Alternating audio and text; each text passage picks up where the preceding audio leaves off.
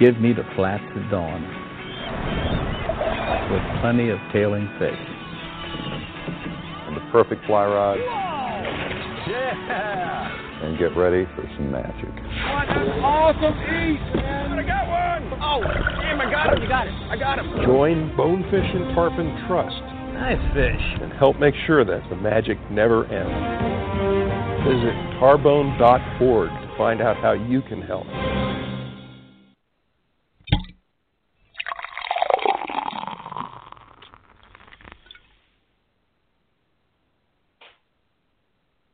Well, good evening, everybody. Welcome to another edition of Kayak Fishing Radio. I am one of your hosts, Charles Levi, also known as Redfish Chuck. Should be soon joined by the one and only Captain Alex Gorichky, and I am currently joined by James Page from Atlanta. What is up, sir? Snow again. Snow again? Snow again. Snowing right now. It's snowing right now in Atlanta. Hmm. Yes, not con- not conducive to fishing at all. Do you know where it's not snowing? Uh, Titusville, Merritt Island, Cocoa Beach area. That would be correct. that would be correct, sir. We are getting zero snow at the moment. I don't predict that we're going to see any snow. Although I'm not a meteorologist, but I'm just going on a hunch that that's probably not going to happen. How are you, sir? Besides the snow. I'm good. I'm good, man. Wait, Yeah. Looking forward to the warmer weather. We've had a lot of lows in the 12s and the 18s and the 19s, which is cool for us, even in the winter. It's been a little below average, a little colder than average for us this winter. So I'm looking forward to the warmer weather. Yeah, I don't blame you. Um, folks, tonight for some reason Blog Talk Radio is acting all weird. It happens like at least once a quarter where the studio just doesn't want to operate the way that it is supposed to. And so we don't have a chat room, it would appear tonight, which kind of sucks because I, I really was looking forward to uh, getting some audience participation from the chat room in the show tonight. But it is what it is. If you're listening to the show and you'd like to be a part of the show, feel free to give us a call. The phone number, as always, is 714 816 4727. 714-816-4727, and we are now joined by Captain Alex Gorichky. What is up, my brother? What it is. It is. It's not it's Tuesday, snowing. not Monday. Did I say Monday? No. I've thought all day that it was Oh. Monday.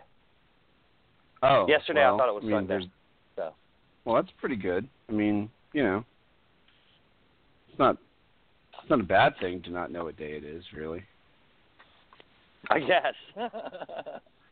Uh, unless unless it's an anniversary, a birthday that's that's of importance and that kind of thing, and then you you know that it's on a Friday or whatever, and you think that it's not that day, and your wife gets mad. But I know you better than that, so that would not happen.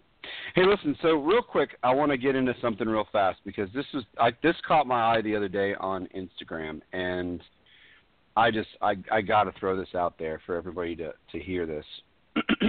First of all,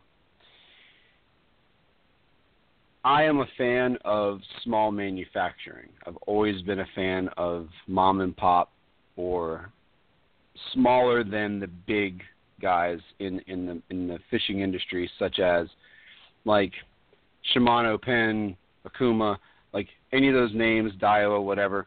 They've been around forever. They're they're mega mega mega companies. They're not small businesses. Like Tibor, small business. Nautilus, small business. Um, and even though they sell a lot of fly reels and they, you know they're big in their industry, in the grand scheme of things, they're not structured like a like a massive company like the others. I found another one uh, a couple actually a couple months ago that I've been following on Instagram, and it's ZeeBaas. ZeeBaas Reels. So ZeeBaas Reels is a sister company to 310 Fly Reels.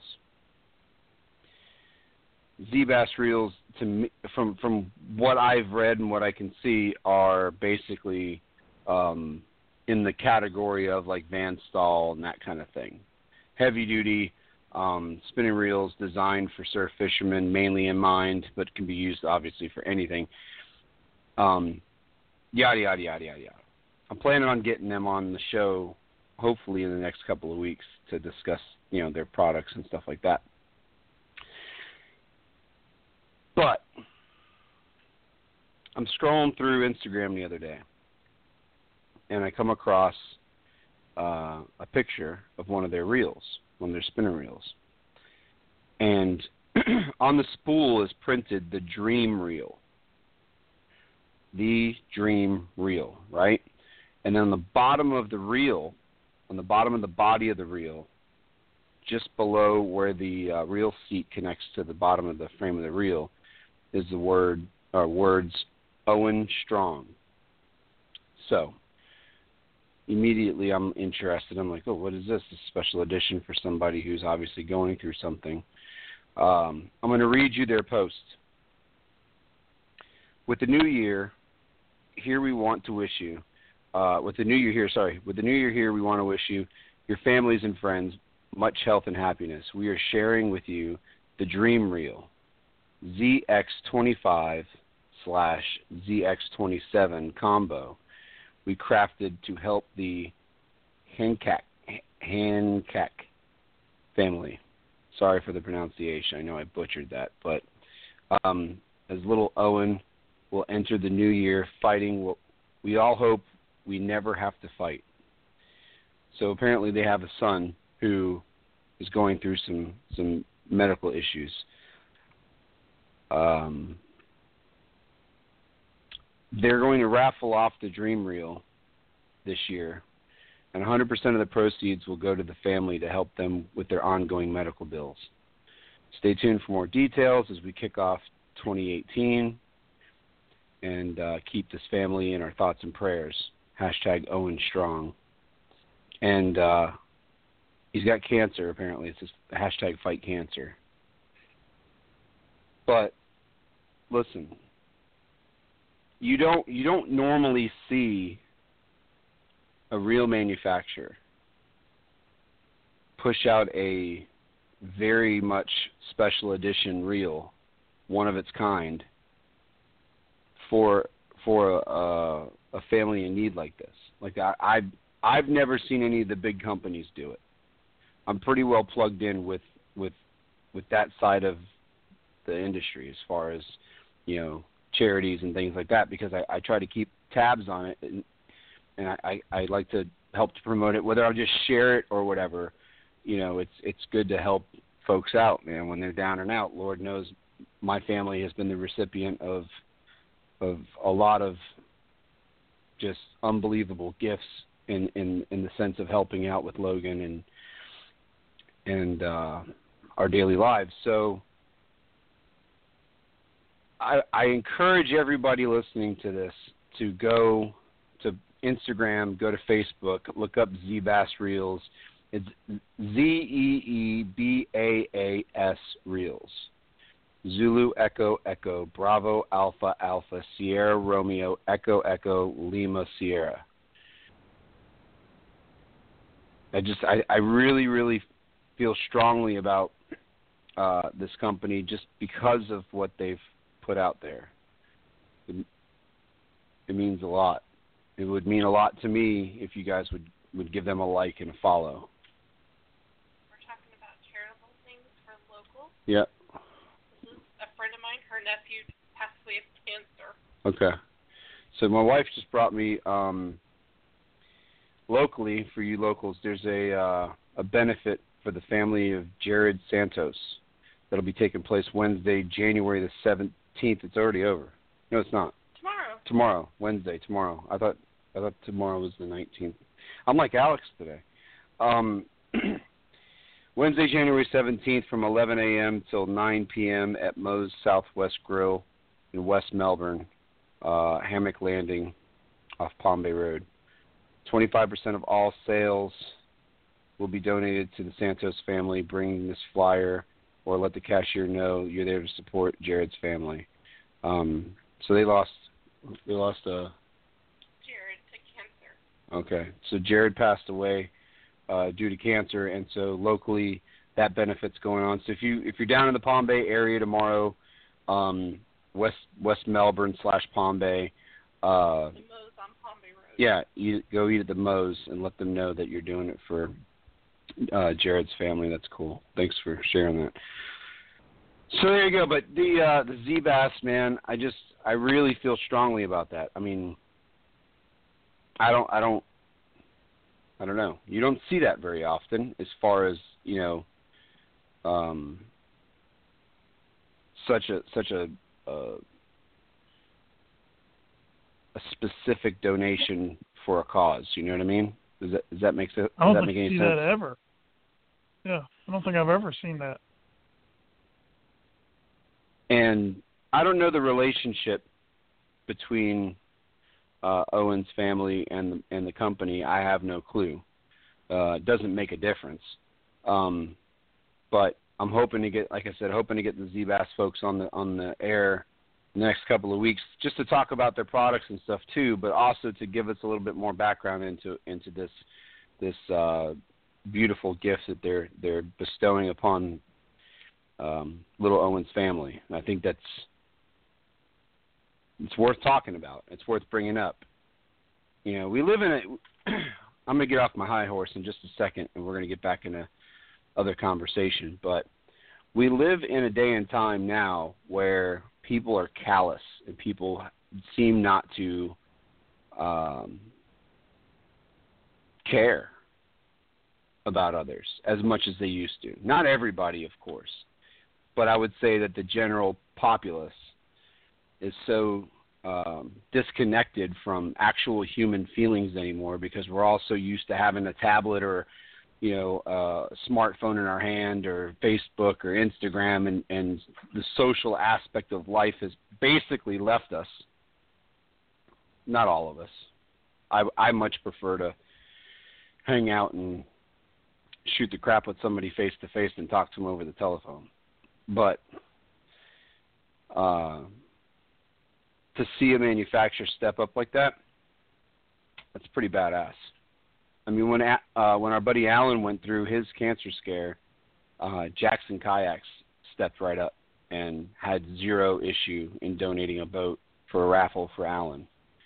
And you know, it just it those types of things stick with you. You know what I mean? Those types of things to me are the catalyst that can build an amazing relationship between the consumer and a manufacturer. I'm not in the market for a spinning reel right now. But if I was in the market for a spinning reel right now, I would be hitting up ZeeBaas and buying one of their products because of just because of this. You know what I mean? I don't know. I don't know. I don't know. I, I've I've I've seen a lot of like already this year. I've seen so much just garbage drama on social media, especially within the industry, that when I see things like this, this is the kind of stuff that I feel like we need to talk about. Th- these are the kinds of manufacturers that we need to back, and these are the kinds of people that you know we need to give them their their due because that's that it's just it's the right thing to do. Does that make sense? Makes sense to me. Yeah.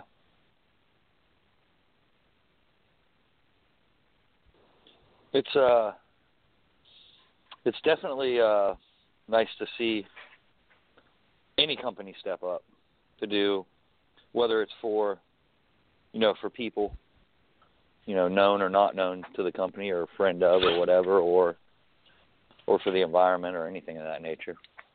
It's pretty rare. Right. Right. It's a beautiful reel. I mean, it's gorgeous reel. So someone's going to be super happy with just you know in, in winning it, and then also having contributed to a positive cause like that. I think that it's just uh, it's a win-win-win for everybody. Everybody, and hopefully they get enough.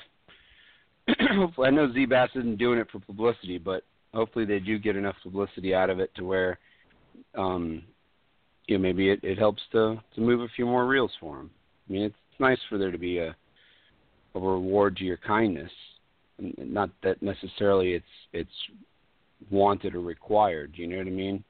As uh, as as you like to say, James, it's it's a blessing to be a blessing, and you know, manufacturer steps up in a big way. It's they deserve all the kudos they can get. So that's that.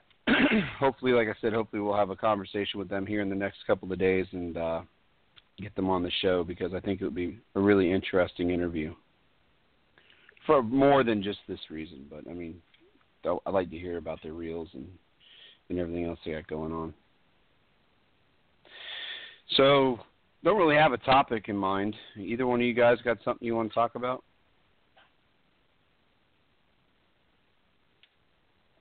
Uh, do we want to talk about fish kills or how the fish are hanging in down there?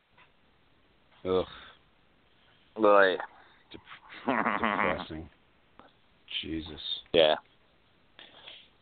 everything's still every everything Brevard North Brevard County south is perfectly fine on the east side. As Yeah. of now. We're about to get this next snap, but it doesn't doesn't really seem like the actual cold's going to last long for us. One or two nights. Well, I know It's that going to come. I know there was up. a bunch of sorry, I know there's a bunch of uh dead tarpon out at Pine Island. Oh yeah. Yeah. And uh yeah, there's been some there's been some up in the in the lagoon area that didn't make it. The first the first real cold down that we had. Um Oh.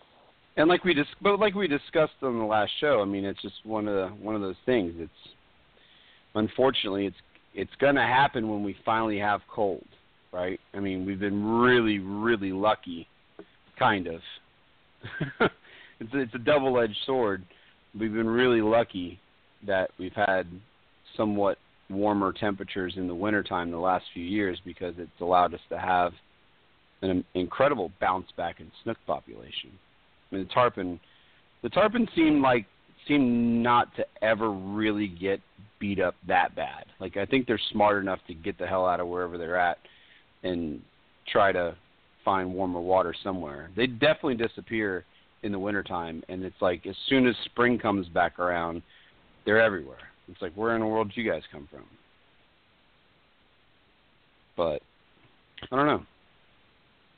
I think tarpon can take colder water than snook. I don't know the science behind that, but you think tarpon run pretty deep, and then they go pretty far north. The big ones, you know, they'll go up past North, uh, South Carolina in the summer. So I think they probably can tolerate. I think they can tolerate a little bit cooler water than snook can. I would have to. I'd have to look that up online, do some research on it. You know, Alex, any I heard- ideas?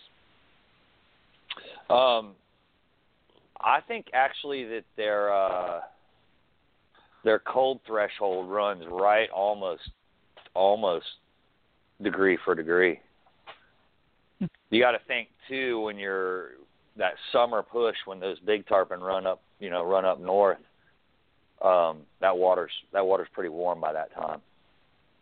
Yeah, I mean, you're Mhm. talking at least at least somewhere above the mid 70s because you won't see a, an offshore a beach tarpon off our beach. They just don't come through unless the water breaks at really 78 degrees, but you can get away with 76.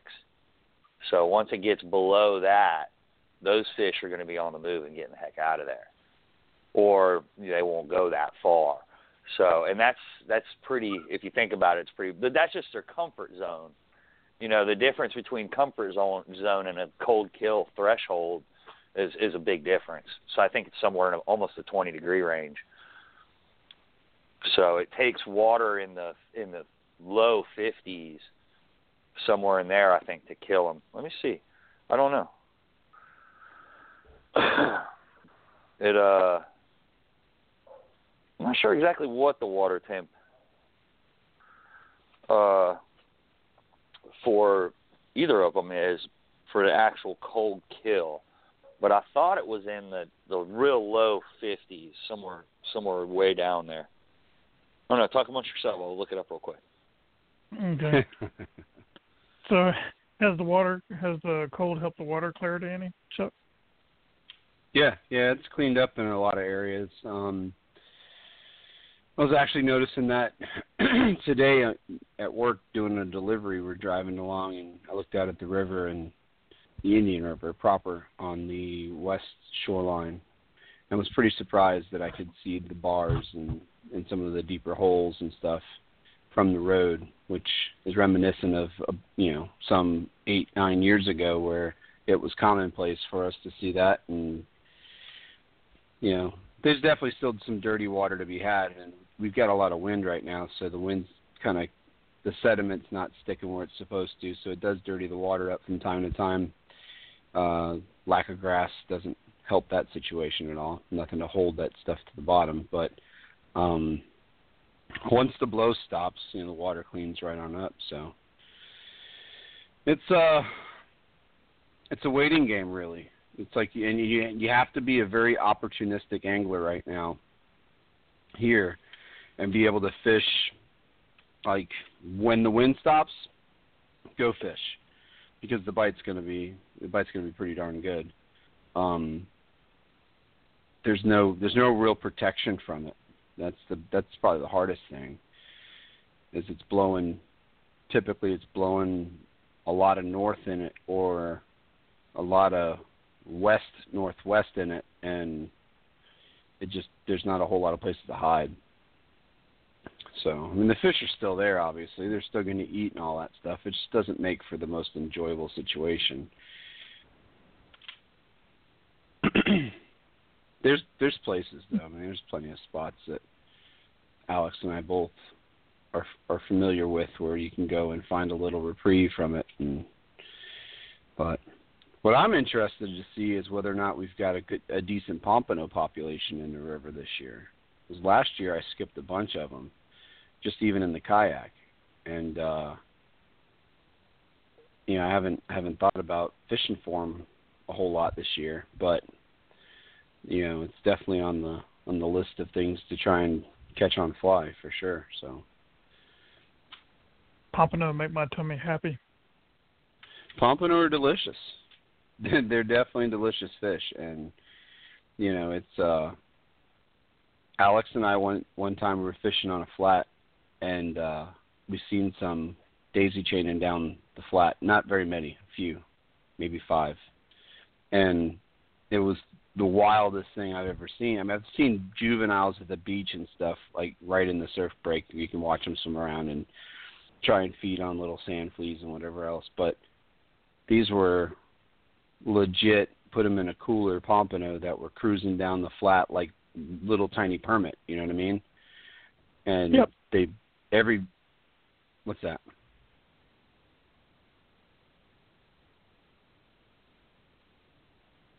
Nobody had anything.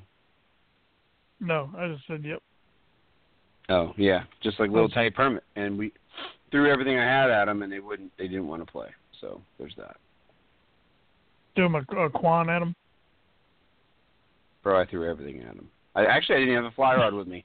I don't think I had a fly rod with me. I think we were throwing spinning gear that day actually, which is probably the reason why it didn't happen. If you put a little small Hmm. Kwan in front of them or a small um any shrimp crabby pattern of any kind, I would imagine it would have got their attention. But I'm hoping to catch their the uh? What's now. the best months for pompano in the river? Now, winter. yeah, January, February, March is I've always found it to be better. And there's certain areas where it's like really, really good. Like down by Sebastian, there's some bars that they they work the outside edges of those bars, and you can catch them on um, on soft plastics and stuff down there. Um, All right. but so I have a question what's up? here. What'd you find? I, I'm a couple pages into a pretty long PDF, but it's it's actually uh, it's we'll get to the uh, the title of it is um, affects a severe cold event on the subtropical estuary, estuarian estuary estuary whatever dependent common snook. Um, I'm not going to say it's because you thought I butchered estuarian or estuarian or whatever. Uh, its Latin name is is even harder. Um, so who knows conversions from Celsius to degrees? Uh, let's see. Multiply by. Oh, I used to know that when I did all my consulting in Canada. Let me think about it. Okay, so 15 degrees Celsius. That's 15 cold. degrees. 15 degrees Celsius. Um, they stop feeding completely at 14.2 degrees Celsius. Oh no, they. Okay, with the edge of their range restricted by 15 degrees Celsius. So that's their range edge. Figure out what 15 degrees Celsius is, and I can go from there. Multi- Probably pretty close I to. think it's multiplied by multiplied by two, and then add something. Hold on, let me. Come I on, to people. We have we have technology here. we have I technology. I had enough technology to bring up a PDF on them. Um, but but uh, they stop feeding at 14.2. They lose equilibrium, i.e., float. You know how they float before they die, and they're not really dead yet, but Mhm. they're they're getting close at uh, 12.7 degrees Celsius, and then they die at 12.5 degrees Celsius. So I'm going to screenshot this. This is a really interesting, uh, really interesting read.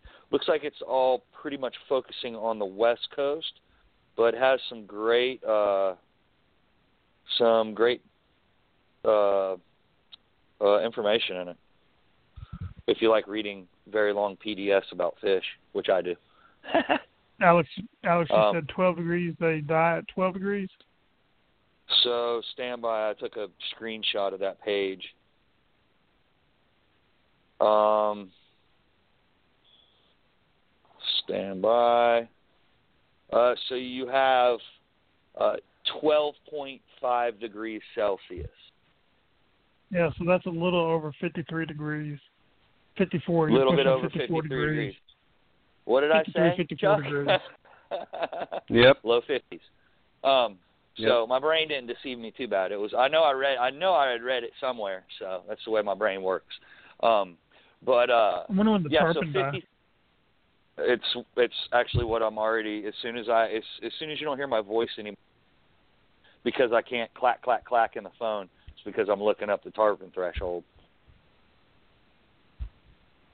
What was the um what was 15 degrees Celsius?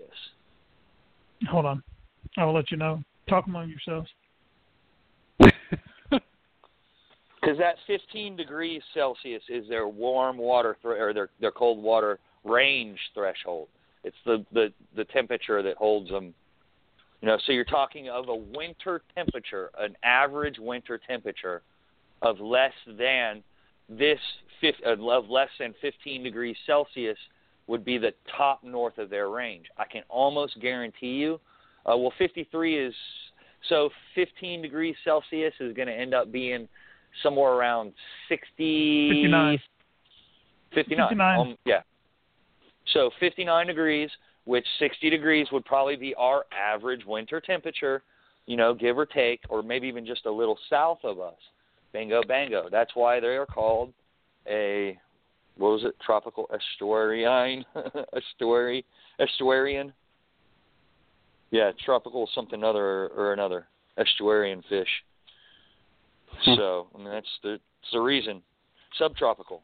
So there you go. Yeah, it makes sense. subtropical and temperate It makes Yep, sub subtropical temperate zone is the conversion at where? Where does it meet? Right on Central Florida. So there you go. Yep. I want to find out You this got about- one. you got about six degrees.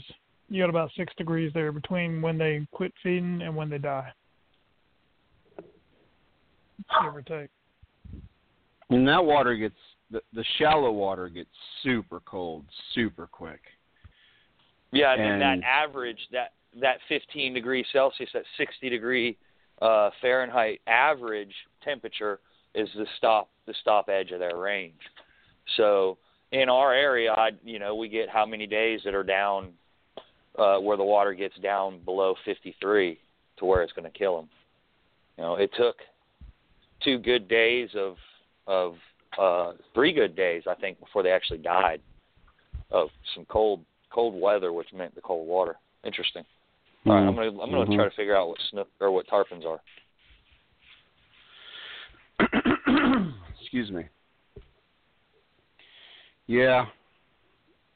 I don't know, man. I just Cool. uh It sounds like times three plus five from Celsius to Fahrenheit. Sounds like you multiply it by three and then add five degrees, and that gets you in the ballpark. Because 15 was 15 degrees Celsius was about 50 degrees Fahrenheit.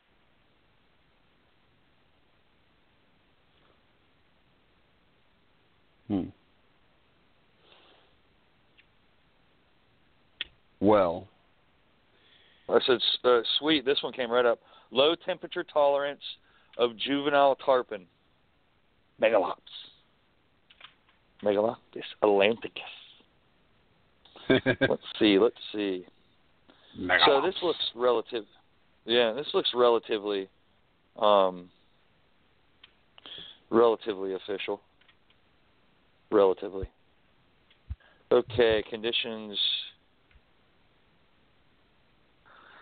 So juvenile tarpon exposed to ambient water temperature conditions had a mean uh, lethal temperature 13.7 degrees Celsius. And the snook were 12. Hmm. So they're a little bit less. What about So the uh, actually, oh, adult? oh, hold on, hold on, stand by. That was they were getting deeper into it. So it looks like it's actually around the same. No, it's right around 12 plus 2.8. So they probably had a plus. Mhm. They probably didn't have a minus. They probably had fish die at, at plus 2.8 above, which would be, Mhm. you know, close to that. What did I say before? 13 point something or other. Yep. 14. Yeah.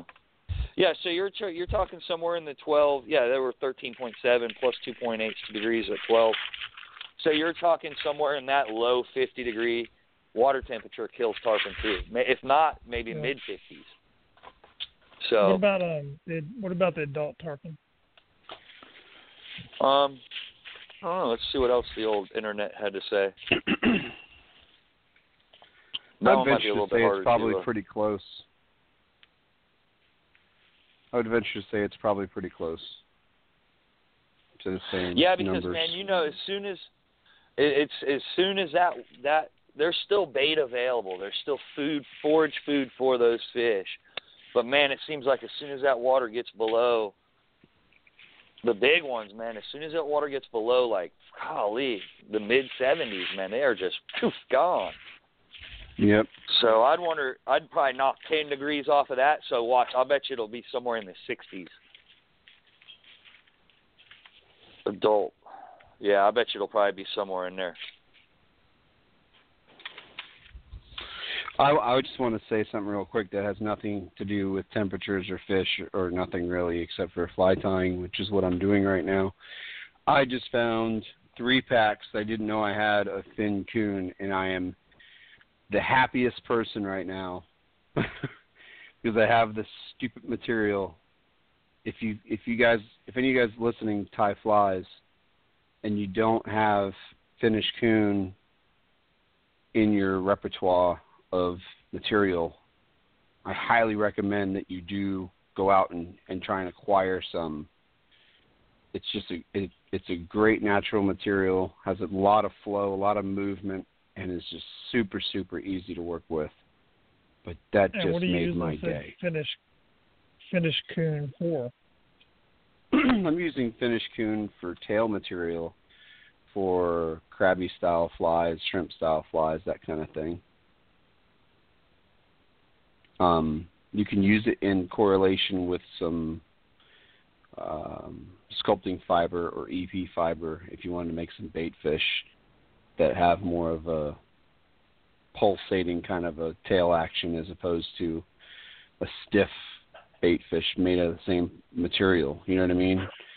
Put a put a longer sprig of it off the back of the hook than you might would normally, and then build your bait fish around it to where the tail material that's sticking out is is the finished coon. It's going to have it's like finished coon to me is the closest thing to a, a marabou feather in the water of a natural material.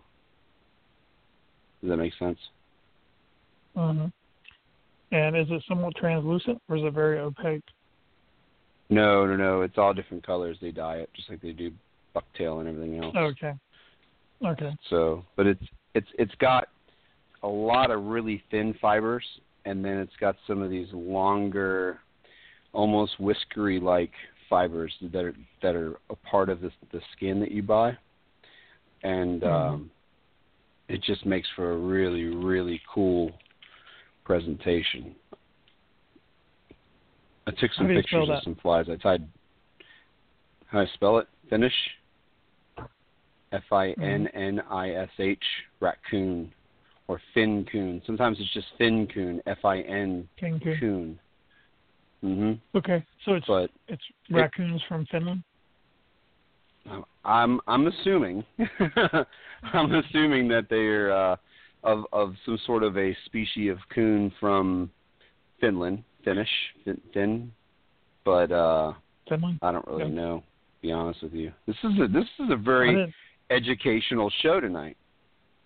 it is. I didn't know that Finland had raccoons, but I've never really looked it up. So I I don't know where they come from. All I know is that their fur is freaking awesome, and it's becoming harder and harder to find it. I went down to Hmm. uh, Harry Goode's Outdoor Shop down in Melbourne. Richard is a great friend of mine and has been for a long time, and um, was hoping to score some there. And you didn't have any, but they had Temple Fox. It's not the same thing. it's not the same thing. The the the hairs on the Temple Fox are much longer and a little more coarse. I'm not going to say that it wouldn't work. It's just that you almost have to do the dreaded trim it above the bottom. You know what I mean? Trim it mm-hmm. above the the skin to the length that you need it because it's so long. I mean, from the skin to the tip of the Yeah. to the tip of the hair, it's probably close to four and a half, five inches long. make a whole streamer out of that. Yeah, I mean, it would You know? it'd be great for o- other applications. Maybe even for the bait fish style, where you can tie it all the way up behind the hook and then just kind of run your material back or whatever. But the fin coon is like the perfect length for crustacean type flies. So sorry, just uh, it's one of those things, you know, when you come across something in a bag you didn't realize you had. It's, it's a it's a good day here at the Levi House. It's, good, it's a good day. Doesn't take much, folks. All right, who's ready for Doesn't more take science? Science. Give it to us. Love science. So- Hashtag science. According to this, according to this thing that has a really good breakdown of a bunch of different stuff from from feeding habits, reproduction, and development. Talks about all, all about how the young and and they uh, about how they breathe air. Blah blah blah blah blah. Bunch of good stuff in this one. Seriously, folks, this is what I'm saying a lot of times though about uh about fishing and and um and understanding your what you're going after and what you're looking for and what um what can be considered the right areas, right times and stuff like that. This information's all out there and it's so easily accessible now. You used to have to read just through a ton of just garbage to get what you needed before. Now you just search a couple keywords and you can know exactly what you're looking for instantly. It's amazing. Within minutes, I was able to find all this stuff. Um, so we're going to need some more. We're going to need some more Celsius conversions. Um, but they're saying the 10, 10 degrees Celsius uh, for um, uh, for the Atlantic tarpon. So and and I'm not sure if they're they're not really differ you know they're not really giving you a a, differ, uh, a differential between uh, juvenile or adult full grown um, in this at least. But they're saying mortality around 10 uh, degrees Celsius, which we've established is probably right around 50 degrees. Um, you know, 50 No, no, to 54 10 degrees. Wait a minute. No, 10 degrees That's Celsius. That's gonna be a little bit lower. It's gonna be in the 40s. 40s. Well, what do you got? So they're saying 10 degrees Celsius for the mortality. That was done in a 19. It it it references a 1977 study. So that's the problem here. You you got references. This is a this thing is brings together stuff, and I'm looking. I'm just blowing through a quick a quick scan of it of all the references. I don't see a single reference um, uh, newer than 2011. Yep. So 10 degrees Celsius It's is set. 50 Fahrenheit. So 50. So yeah, so it's about 5 fif- degrees lower. Yeah. So you're losing it. It was 53, 54 for the the snook. So 50-ish, you're losing tarpon. Um, they did say they do have some ranges here, um, and I don't really understand. They say spring and fall range, and then a summer range, um, which is a higher temperature. Um, but the lower range temperature on those fish, which is probably going to be another one of those averaged out low temperatures, um, is is really high. Um, it's actually 20, 24 to 26 degrees Celsius. So you're talking Yeah, that is high. Yeah. you're talking in the 70s. So Yeah. they're comfortable range. But you're able that fish is able to hold on until it's in the, the very low fifties. So but if you look at the way at the way our area is, especially on the east, and I know I, I I hate that I say our area all the time, but um, you know, if you look up for your area, you can kind of figure out what's going on. But if you look at our area in particular, very rarely, I, I was talking about this on a different show too. Very rarely does that freeze line get below below the North Brevard County, you know, or, or give or take. You know, North Brevard County is kind of the cutoff of that freeze line, and uh, you know that that I guess that average temperature stays just high enough. You know, we don't usually see even on a cooler winter tarpon die. But most, you know, uh, that's another thing that's that's cyclical too. So you have a good tarpon year of good, or you know, a couple years of good good breeding, and there's more in the lagoons, more in the canals, and maybe not as many of them make the choice to leave. These fish all have the choice to leave as soon as it starts getting cold. Obviously, I'd venture to say the snook's range is somewhere um, a little bit colder. Its its its favored temperature range is a little bit colder than the tarpons, maybe, but not by much. You know, um, you know, not by much at all. So you're still talking that fish not not being comfortable, and a comfort in the range is just that that average comfort temperature is is is enough to to where they can stand it. So I don't know. Interesting. Science, folks. Science. Well, I mean, all these things make you a better fisherman. I mean, make you a better angler, make you a little bit, maybe even a little bit more responsible angler. To where where you know if the if we got a cold front coming in, you probably shouldn't go mess with the tarpon. You probably shouldn't go mess with the snook because they're already going to be stressed out enough. You know what I mean? Leave them alone. Go find a fish that doesn't give a damn about cold, like black drum.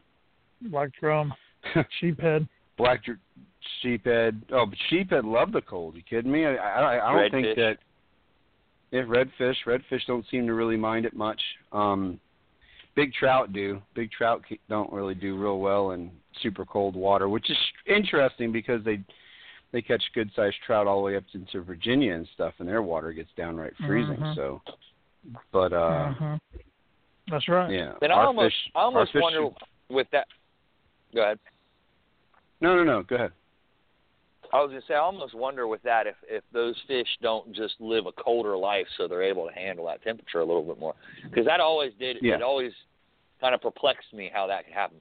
Me and my dad were talking the other literally a day ago about two days ago, you know about about the condition of the river and the lack of grass and how it's just not like it used to be. Canals don't hold the trout that they always used to. You know, and that was like our thing. We were talking. We were literally just talking about this. You know, you. The only other time that it was time to go catch big old trout was uh, other than spring when you go, you know, when they're doing their spawn and you're out there chucking topwaters at them, was in the winter, in the deeper Yep. canals and the muddy bottom canals, and it was floating a shrimp on a on a bobber, but floating that shrimp like six foot below the bobber, so he was floating right on the bottom Yep. and just off the bottom, you know, popping trout touts and curly tails on the bottom, barely moving them, just popping them on the bottom, and it just it it it's different now. It's not doing it. Well, it- maybe it's just not as there's not as many fish, so it's just not you can't just go to every canal and there's loaded up with trout. But you know that was You know, that was it. I gotta mean, wintertime trout fishing. Whew. The Diamond I Jennings Canal, which was the Ferry Villa Canal, which is the canal over in Canaveral. Um, Chuck knows where I'm talking about. Mm-hmm. That canal was my my grandfather's canal. Oh my goodness! Before my grandpa built his house uh, on the on the canal, we owned he owned the piece of property for like 25 years. And one of my dad's buddies, I used to go out there, and I'd show up at like sun up, and he already have four or five giant trout in the dang cooler, and wailing, wailing west wind, chop rolling through the canal grass so thick you almost couldn't punch the shrimp through it, you know, from the grass being ripped up from the wind. And you just sit there and hammer giant trout nonstop. So I don't know. I think I the grass has I a got- lot to do with it. I got a uh, well, I was pondering that the other day, Alex, and I have questions for you. So where I grew up in St. Thomas Island, Brunswick, Georgia, where we have six to twelve foot tides, we have zero grass on the bottom of any creek, anywhere, any river, anywhere. We've got Spartina on the edge, and the closer you get to the the water's edge, you'll have taller Spartina. But we have when you talk when you get into the proper creek or river, you got mud, and that's it. Now you'll have some sand. You know, you'll have some creeks that are a little more sand, but you have some creeks that are nothing but mud, nothing but mud. Not one inch of any kind of grass anywhere because a 12 foot tide just rips that kind of grass. You know, grass cannot survive a 12 foot tide. It just it can't hold bottom, especially in that soft muck. But you know, there's healthy populations of redfish. There's healthy populations of sea trout. There's healthy populations of black drum. There's healthy populations of sheephead. But there's not a stitch of grass anywhere to be found Well, in any of those of, rivers. Of of all of of all those species mentioned, the only one in in my mind, especially in that area, that that the the nature of its spawning would be um, would be you know compromised or different um, would be the sea trout. Because black drum and reds are both especially up north any anywhere anywhere other than here with the redfish of course um, and uh, black drum are a little different. They spawn inshore, I think, uh, in a few more areas, but they also spawn inshore here. Um, you know, those those spawning habits aren't necessarily altered. It's just the ability for the offspring to uh, to grow to full size that I would see as being, you know, with the. But like I said, uh, same with uh, uh, uh, sheep's head. Sheep's head spawn, inlets, passes, uh, and on the beaches, near shore wrecks in the late, in the early, well, late winter, early year, which is late winter. Right now is when the sheep's head spawn. They spawn basically in the ocean. Um, same with redfish and black drum. Those are broadcast spawners. They spawn in the ocean, and their larva or their their fertilized egg ends up being swept into lagoons and swept into estuaries, um, as opposed to being deposited already in the estuary, like a trout does. And realistically, the seagrass isn't a necessary function of the actual spawn. The seagrass is only a ne- necessary function of the productivity of the life of the offspring, if you get what I'm saying. Kind of understand? Mm-hmm. Mm-hmm. Mm-hmm. So the seagrass is secondary to the trout spawning. They just happen in our area, because all these fish are all broadcast spawners, um, in which if you don't know what that is, what broadcast spawning as is as opposed to bedding, um, broadcast spawn. Well, first we'll start with this bed bedding. When they spawn, a fish that beds, um, those are typically smaller saltwater fish, like minnows and stuff, uh, mud minnows, things of that nature. Um, and then you have uh, freshwater fish. A lot of your freshwater fish bed to spawn. Bass, brim, almost all your panfish.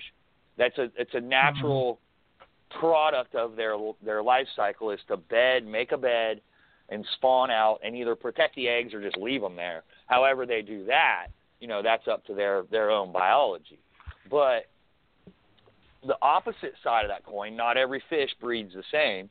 So the opposite side of that coin is something called broadcast spawning.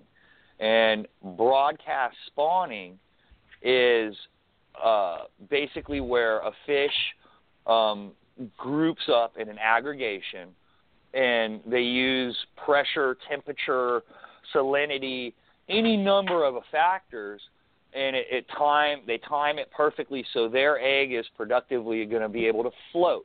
That's why redfish can breed in our lagoon. Our lagoon sits at virtually salt water or virtually ocean water salinity, almost identical to ocean water. Very, very w- within just a few parts per million of ocean water. That allows the the eggs of the redfish to float as they would in uh, the ocean. So what happens when a fish broadcast spawns is the female pushes out eggs, the male pushes out milk, which is the white stuff. Like when in late in the fall when you see these people holding the fish and the big red fish and they're just got white stuff all down them, that's the milk. So that basically mixes in the ocean, and that's how the egg is fertilized. And if the water's not salty enough, that egg doesn't float to stay in the mix, doesn't get fertilized, falls to the bottom and dies without being fertilized. So there's a lot of factors that, that factor into that. All of the fish that we're talking about right now, black drum, sheep's head, uh, well, pull sheep's head out of it just because we can go like this. Black drum, red drum, sea trout are all of the same species. They're all croakers. All drum. They all yeah, they're spawn. all drums. Yeah, they're all drums. They all spawn relatively the same way, um, which is broadcast spawning. Now, where the seagrass comes in, and I would imagine what what takes its place in in your area would be things along the lines of vast, uh, or in a in a more northern coastal East Atlantic coastal area is a significantly higher amount of oyster. Um, Oysters. for yeah. yeah. lots Tons of oysters. oyster. Exactly. The So what you have is Yeah. Yeah, and then the Spartina grass, which does dry up, but still, typically, I'd imagine that fry. What would happen is it's part of the fry soup that comes out of the Spartina every day. You know, Yep. every time the tide Yep. drops low, there's a a soup of fry, small crab, shrimp, and all that junk that comes flooding out that all the fish wait for is baby fish. Well, the deal with the Yep. seagrass, it, the deal with the seagrass is it's it basically stands in as as a substitute to the oyster. So it gives once that egg, the sea trout comes out of it. So sea trout spawn to kind of wrap it back around to the beginning. A sea trout spawns in a pretty particular manner, or at least for the most part, as far as science goes to say about it. So sea trout come off of the the winter um, into spring, and coming through the winter in just about all of their range, um, they're coming from deeper areas, and they go to adjacent grass flats in the spring and the big moons during the full moon. They also do a minor spawn in, in the new moons, but the big full moon in the spring is when the trout push up onto the flat or just off the edge of the flat in the deep holes, and they actually spawn out. So that egg is able to then kind of mix into the milk in the ocean or in the in the in the lagoon, come together, get fertilized, and then it settles down onto the bottom. It's hopefully grass, and within a few days, or I think it's a few days with trout, might be a little bit more like a week and a half. Um, it becomes something resembling a fish-ish thing. It gives it a little bit more mobility, a little bit of ability to to, to flee from predators. But it the idea is that it stays in that grass, in that lower part, in the rhizomes and the root structure of the grass. It stays down in there and and hides in there until it's of the ability to get out there and forage. And the grass is full of everything it needs: food, cover, the whole nine yards. So. I'll tell you one thing But- too, which is really interesting, is that where I lived in St. Simons, Brunswick, the coast of Georgia, you know, where the Spartina, tons of oysters everywhere. We'd have numbers of trout, but no world record trout. All the world record trout came from your area for how many decades, right?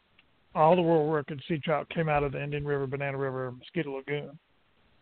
And there's bigger trout, I think, over in the Panhandle um, but they get hit pretty hard because you know you can keep seven trout over there, but a lot of lush, a lot of lush grass over in the Panhandle. You know, Panama City, Port St. Joe, Apalachicola Bay, um, over to Pensacola. Well, not so much in Pensacola anymore. That grass has been dying off too because of water quality. But they have some, you know, they'll run some 27 inch trout over that way. Where where I grew up, you know, 24 is a big trout versus where y'all are at 30 plus inches a big you know you got what, what 32 34 inches for you consider it a really big trout down there Yeah, you're you're if you're plus side of 30 inches, you've done something right. yeah and i don't know in georgia when i was growing up i don't remember anyone ever catching a trout plus side of 30 to be honest with you so You I, know, I that think very that's well might very have to- interesting That might have Go to ahead. do a lot with the fact that you do have a little bit harsher winters up there, and and that that large fish has a. It seems to me like small trout, and Chuck, I think you can probably attest to this too. Small trout tend to be able to handle it a little bit better than the big mamas, the real big old ones. Yeah. The smaller fish Yeah, for seem sure. to be able to handle that cold water a little better. Um, and that might be a factor in it. It just maybe as they get older, it just doesn't. They just can't do it. You know, they either slide it. south or they they end up they end up dying. You know, it's Right. it's um. But there you go, right there. You know, hey, somebody out there listening right now should be on the the computer clacking keys, going, sea trout's low temperature threshold. Figure it out. science Science, man. But uh hashtag science no, and that's and that's that's one of the biggest concerns I have as we come into the next you know, next couple years and and really settle into this. We have yet to truly settle into this brown water because uh, I I I did a trip um the water wasn't half bad, but we did almost 12 miles yesterday on a full day fishing in that wind. And granted the wind was blowing, so obviously because no grass, it's going to make the water more more turbid and and more floating, you know, more more uh floating debris basically in the water. So it makes it dirty obviously. But in areas where the water had had an opportunity to have not been that way, it's it's still pretty brown and we're it's new, you know. I mean, if you really think about this, uh for our area um you know, we're talking about complete, almost complete loss of grass in a lot of areas for only a few years. So nothing's. It might be. uh it, We might like to think something's instantaneous, you know, because we have all this information at our fingertips and everything. But things take a while to uh, to metastasize. They take a while to to to fester. And I'm I'm really interested because we don't have what the Georgia area has for the spawning trout, which is the oyster cover and stuff like that. We have about all we have in a lot of flats and areas right now is garbage algae, which is not anything that's worth anything. You know, different types of string algae and and uh, the red algae grasses, uh, that that whatever the protozoa, I can't remember what the name of the one is. It looks just like grass that everybody cheers and claps because it's grass and it's not grass, it's algae um, the one that's bl- the, the one that's real green, thick bladed. Uh, but yeah you know, we don't really have without the grass. We don't have the the area for those smaller fish to be able to to really uh, to really I think I guess just become themselves, you know, grow up and actually live a Mhm. life. You know, when it's when those eggs drop and they drop into sand, well, every pinfish and mud minnow and everything else, they're they're sitting out there like a sore thumb, you know. So losing that cover, you know, is a bummer. Of course, it sucks. But what is it really, really doing in the in the long run is yet to be even close to seen. So we'll be dealing with that over the next probably decade and a half, figuring out Well- what not having no grass means. What is what is taking an estuary that at one time, very recently, very recently, had acres and acres and miles and miles and miles and miles and miles and miles of grass flats and erase the grass. It's going to take a few years for it to shake out, but I can guarantee you there's going to be some issues, some serious issues. Unless unless Well, we're all crazy, unless we're all crazy and this spring everything magical something magical happens and all of a sudden all the grass starts growing again. And it never stops and it's back to normal in another year which there's virtually that's no gonna chance. You might as well Yeah, that's yeah, not to happen. might as well start Yeah, you might as well start rubbing the lamp right now and freaking hope a genie pops out of that shit because it ain't gonna happen Well, Yeah, the real, well, I, I- think the real question would be the the forage base. Um, you know, if there's no fiddler crabs or blue crabs or shrimp or small finfish, if that collapses, then everything else is going to leave or starve and die. You know, where where I grew up in where I grew up again, where there's no absolutely no grass on the bottom. You know, there's still mud minnows and there's mullet and there's shrimp and there, we get really we got a great shrimp run. We got some of the best shrimp runs on the East Coast still. Um, plenty of fiddler crabs because they like that soft mud. I mean, a lot of our redfish and the smaller redfish, the slot size, up in the creeks, you know, they're eating the shrimp, they're eating glass minnows, they're eating mud minnows, they're eating fiddler crabs. I mean, you'll see them standing on their heads for fiddler crabs all day long. You know, in the warmer months, they'll be up there shallow water, gorging on fiddler crabs, getting as much mud as crabs sometimes. But if, if you lose that forage base, everything's going to collapse, and that would be something would be good to kind of keep track of. You know, when you throw a cast net, what happens now? You know, the baby or the small Yeah. mullet's Well- still there, the finger mullet's still there. You know, that kind of stuff. Well, actually, I have some anecdotal data. Now, of course, it's all kind of gone to crap because the cast nets. But um, as fall started breaking and as winter came and as water started cooling, in the schools of mullet that that would typically just be mullet, I was catching juvenile trout, juvenile black drum, juvenile redfish, way more than I ever have. In schools of actual finger mullet, not you know a, a random fish. You know, I mean, back in the day, you drag you drag the grass with a cast net. You're probably gonna pop a, a couple of little baby trout in there and, and a few other things, maybe a little red. Mhm. Um, but I'm Mhm. talking like legit living in the schools of mullet, not one time, but day after day after day after day, cast netting my bait for my charters. I'm getting multiple different species and multiple numbers of those different species in my mullet, in the schools of mullet. You know, and that's that's because they they don't have their natural cover. Their natural cover is the Mhm. grass or the mangroves. Right. Well, if you look, we've taken freaking 80% of the mangroves and now all the grass is gone. So those fish were doing the only thing that they know how is become part of a school. The most common Yep. school around is going to be the finger mullet, you know, and it's it was a direct correlation, direct, you know, no grass around. There wasn't a blade of grass to be found. Guaranteed every every time you threw mullet on, uh, almost every time you threw a cast down on some mullet, there'd be several different species and several of those different species.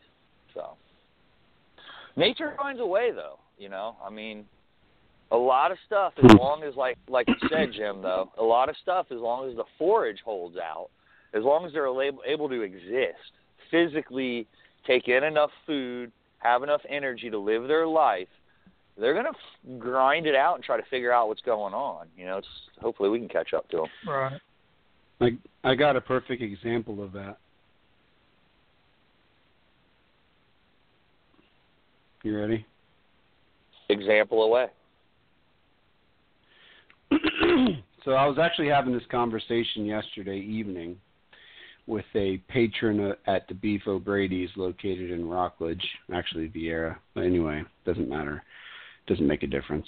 Um, but we started talking about fishing, and then we started talking about the the status of the river, and I he didn't understand what I was talking about when I said when the grass is gone, most of the life will be gone as well, because of the the same things you've already said. I'm not going to go back over it, but basically the same thing you said, and he's like, you know, I don't, I don't really see it that way, and I said, well, take take the lakes that are located here around Viera as a as a prime example of how tampering with nature and destroying natural filtration and the habitat that's needed for eggs and fry and the whole circle of life can destroy a, a place.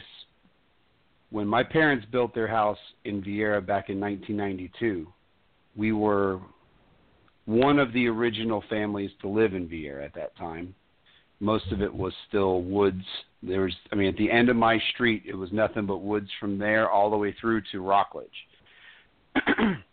all of the lakes that were in there at the time, some of them were man-made. Well, I guess all of them were really man-made, but some of them were made around the time of development. Some of them had been there in the middle of cow pastures in the Duda property for years. A lot of them were uh, We first- a lot of them were fill fill dirt mines. Right, right, right. Fill dirt mines to to build the houses up on the things so they wouldn't sink into the muck that was that whole area. But anyhow, the thing the thing about it is when we moved in, the lake that we lived or the retention pond that we lived on wasn't a lake. Like you, you bass guys are thinking like I lived on like a lake lake. No, in Florida we call retention ponds lakes. Um. Anyhow, there was cattails. There was uh, lily pads. There was some sort of grass growth on the bottom, a little bit of hydrilla.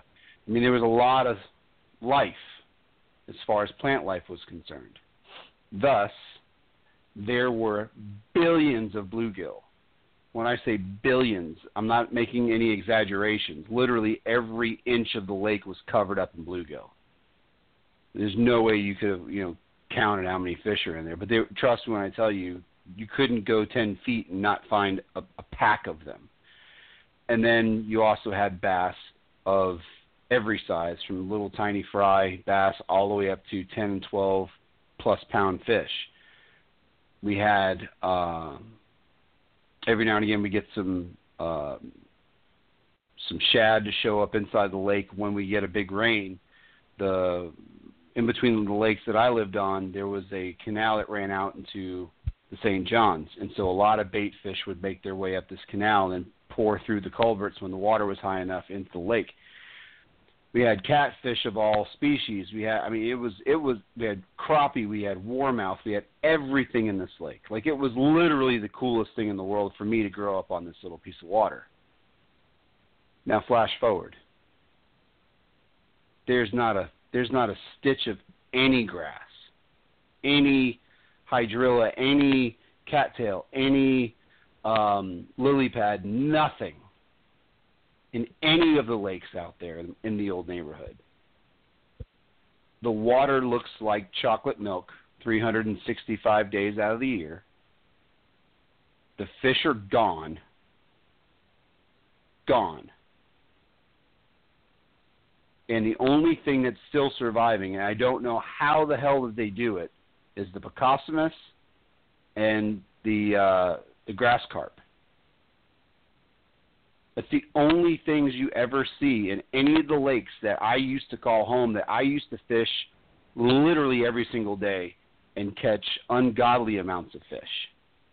Dude, I used to float over top of big bass beds during the spawn and I could pick and choose any bass I wanted to catch. If I wanted to go out and catch a, a fish over 10 pounds, how many did I want to get that day? Those those lakes were so chock full of fish. I used to every year I used to get gather up the Christmas trees and put them in my canoe and take them out and sink them with a cinder block in the middle of the lake and build, you know, artificial reefs so to speak within the lake so that the crappie had places to go and hide and do their thing. I mean, that it was an incredible fishery. And now it's all gone. All gone. And what's the common denominator? It's not it's not because there's lack of food or, or it is because there's lack of food, but originally they didn't start to disappear because of lack of food. They're gone because there's no there's literally nothing No in vegetation. to- exactly. Nothing. And it looks just literally if you could t- if you could take an overhead shot of these lakes and and superimpose them in sections of the Indian River and the Banana River, it would look exactly the same. So, I'm just saying. Well, and- hey, I'm just I'm just a dumb kid with a GED, and you know, uh, ha- half half of uh, of an inkling as to uh, cause and effect, and it's one of those things that just boggles my mind. I have no idea why anybody would want to live in a quarter of a million dollar house on average probably nowadays and stare out at a giant mud puddle when when all they have to do is stop spraying the damn lakes and allow for the vegetation to come back because eventually it'll come back and the vegetation will do the job and clean the lakes up. Dude, we used to have mussels, like freshwater, big freshwater mussels, little small freshwater clams. All did you get? I put it to you like this: we used to sit as kids in the lake. We'd we'd take lawn chairs and sit them in the lake because it was fairly shallow right at the edge, and we'd dig up these little mussels with our toes in the summertime, and we'd take the meat, we'd stick it on a hook, throw it out, and catch big old catfish there's not a there's not a oyster there's not a uh, mussel there's not a small clam. Everything's gone. What's that sound like? It sounds just like the river. All the clam beds have been destroyed. All all the oyster beds that once were are gone. And and for the life of me how in the world anyone's allowed to harvest oysters anywhere in the mosquito lagoon area is beyond me. Like that it should be outlawed by now just because of the Oh, fact yeah. that they're so important to the survival of the lagoon. But I just saw an ad on Facebook in one of the local community pages for some guy who's selling oysters. He says he's he's collecting close to a hundred pounds a day in New Smyrna, and I'm like, people just don't understand like how fragile our entire ecosystem is and, and, and, and how close we are to literal total devastation. Listen, every now and again we get on we get on this topic and it, it obviously Alex and I are very passionate about it and we don't mean to be Debbie Downers. Listen, there's no shortage of fish at the moment. We can still go out and catch plenty of fish. You come down, you book a trip with Alex, he'll put you on fish. All we're saying is that it's nothing like it once was. You got guys now that are getting into fishing for the first time in their entire lives in their 20s and 30s and stuff because now it's the cool thing to do is to be a fisherman, especially the internet fisherman, and they think it's on fire. They think it's the greatest fishery they've ever seen in their entire life.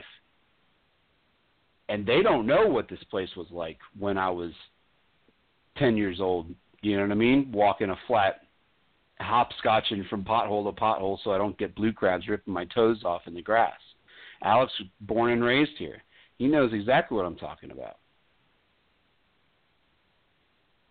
And it's it's just it's just we should we should be of all places in the country where people should look to for cautionary tales of what could happen to their fishery. We should be the shining star for all of this. We're supposed to be the fishing capital of the world. Guess what? Louisiana's trying to take that from us. Louisiana. But when people think about going and catching fish and going and catching numbers of fish and going and seeing and doing and all, they're they're not now they're not thinking Florida as much as they used to. I don't blame them. I don't blame them. It's hard. It's it's so hard for me as a local as I consider myself a Floridian. Yes, granted, I was born in New York. I was a little tiny kid when I moved down here. Whatever, lived here virtually my entire life. It's hard for me to sit back and watch it and see it and not know what's coming, not know if we're going to get a reprieve, if at some point the county of Brevard County is going to get their head out of their butt and they're going to start implementing some things to make some major changes. It's going to take crazy amounts of money and crazy amounts of time. But, you know, we got to do something. It's not going to fix itself. I don't think it's going to fix itself. I think we're we're to the point now to where, you know, we we just and I had this conversation with this gentleman, the same in the same uh, regards as to the lakes and all this stuff. I said, think about this too. At one point, this entire river was mangrove shoreline. The whole thing was covered up in mangroves. What do mangroves do? Filter the water. What grows on mangrove roots? Oysters, mussels, things that also what? Filter the water. So when everybody comes in and they buy these properties on the river, and they're still doing it today, I see it all the time. And they come in and they rip out mangrove trees. I don't know how the hell they get away with it, but they rip out mangrove trees so they can see the river better. It's the same thing as people having the homeowners association hire some guy in a boat to come around and spray for all the vegetation in your pond. The same exact thing, just on a grander scale. But the effects are exactly the same. Think about it. Think about it. Local ponds with no vegetation, are they thriving environments for fish to live? Hell no. No, not just no, hell no. When you don't even see a wading bird walking along the shoreline in a pond, there's a problem. I'm off my high horse now.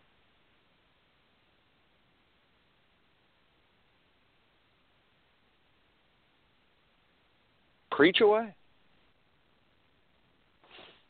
But it's true. I mean, if you think if you think about it, if you think about it, it's it's it's a hundred percent truth. You, can't you can't destroy the things that create and help to sustain everything, literally everything, from copepods and and uh, brine shrimp to redfish, black drum, tarpon, all the things we love to go out and catch. Everything works in a circle, right? Circular. You put your quarter in, the carousel goes in a circle up and down. Circular. if if the if the food which the fry rely on is gone and the shelter they need to not get eaten in by the hundreds is gone it's a matter of time before the rest of it falls apart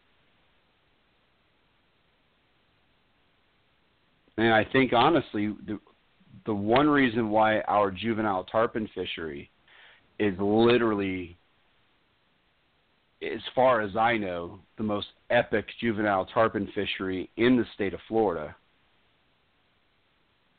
is because where these little guys are living, where they're grown up, where they're possibly even spawned from, which makes no sense to me, and still no one can really explain it,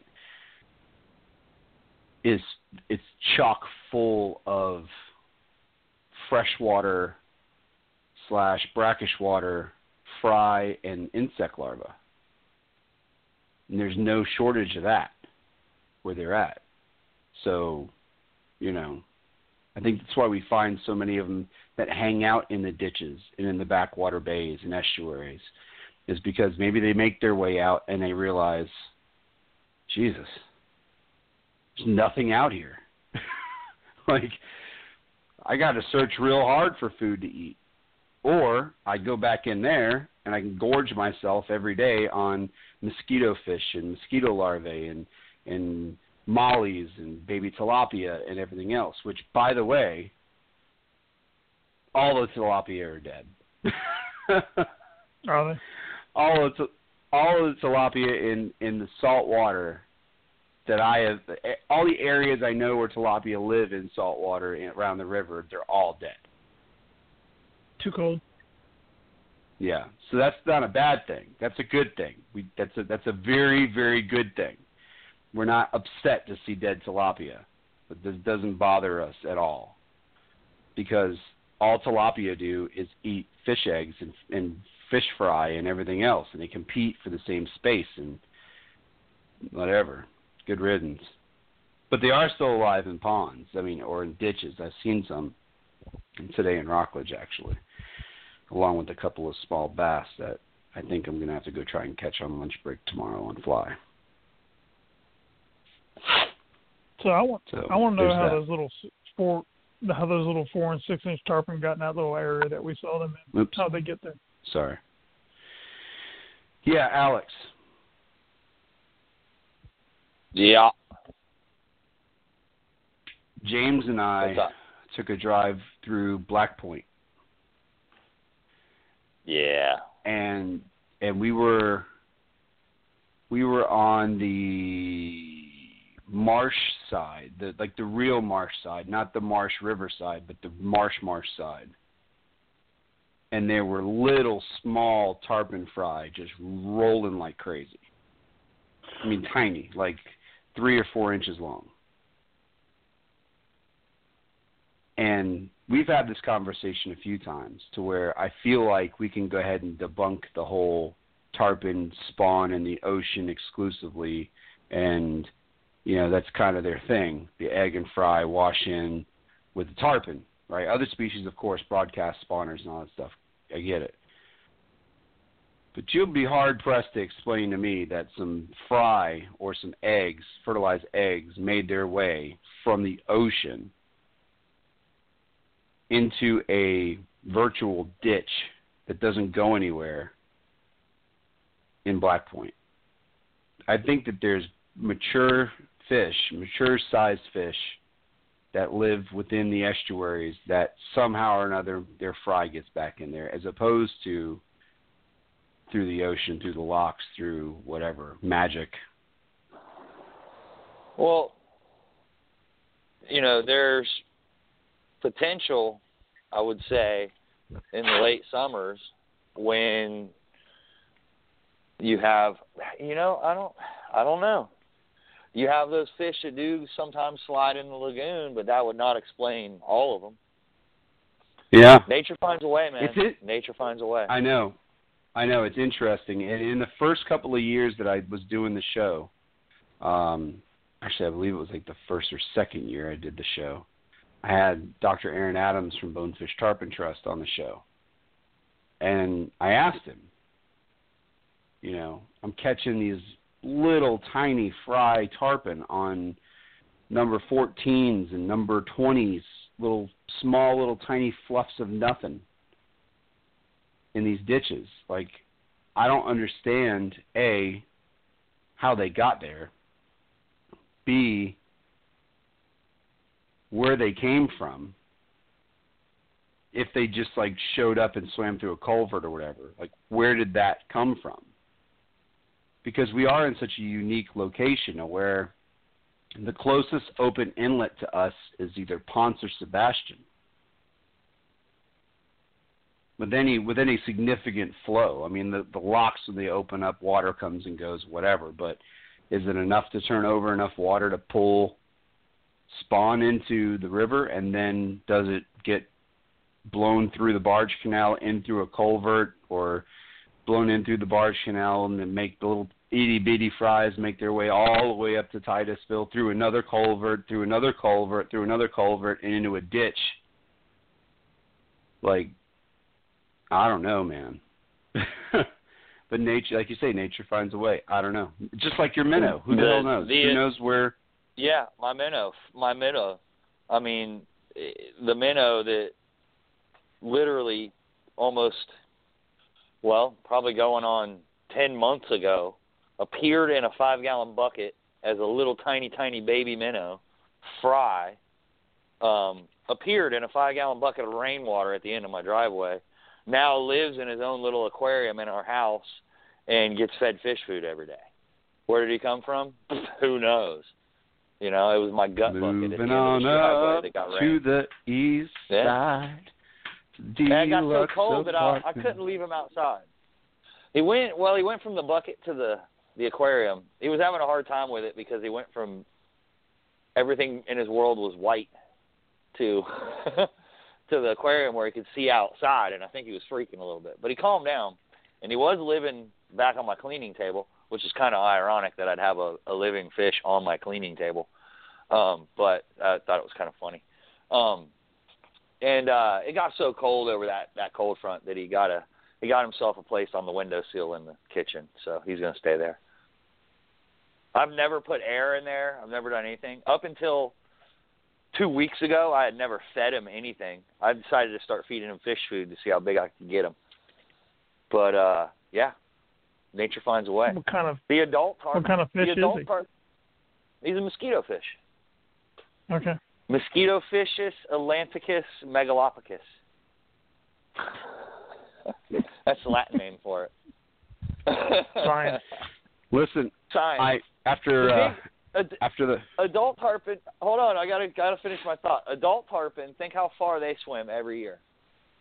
From down in the the Keys in Miami, and, and watch they're they're getting them in Miami right now. But I have a feeling with this next cold front, it might drop the water temp enough to slide them even further south.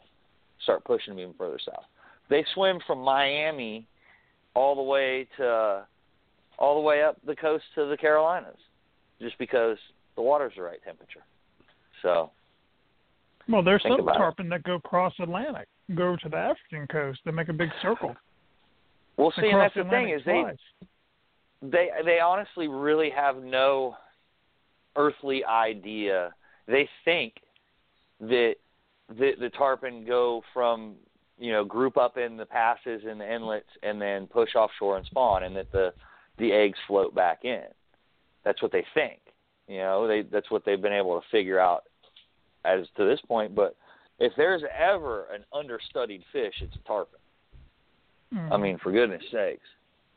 I thought there was two big loops. There was a coming the Gulf of Mexico, goes up the Gulf side to to basically uh Louisiana. Like there's some that come up Mexico, the Texas coast, and then there's some come up the Florida coast. They kind of all meet up in Louisiana in the summer because there's just so much food out there for them. And I've seen it. I've seen acres of mullet, hogleg mullets, not like a hundred yards, but miles of hogleg mullets with dozens and dozens and dozens of tarpon crashing through them all day in the Gulf of Mexico off of uh, Venice in the summer, August.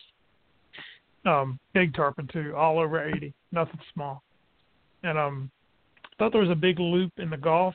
You know, they go north and they turn around and go south when the water gets cold. But I thought there was a maybe one or two loops on the Atlantic side, and one loop is they go and spawn Broad River in South Carolina, and those are genetically unique tarpon, or so they say, or so they claim.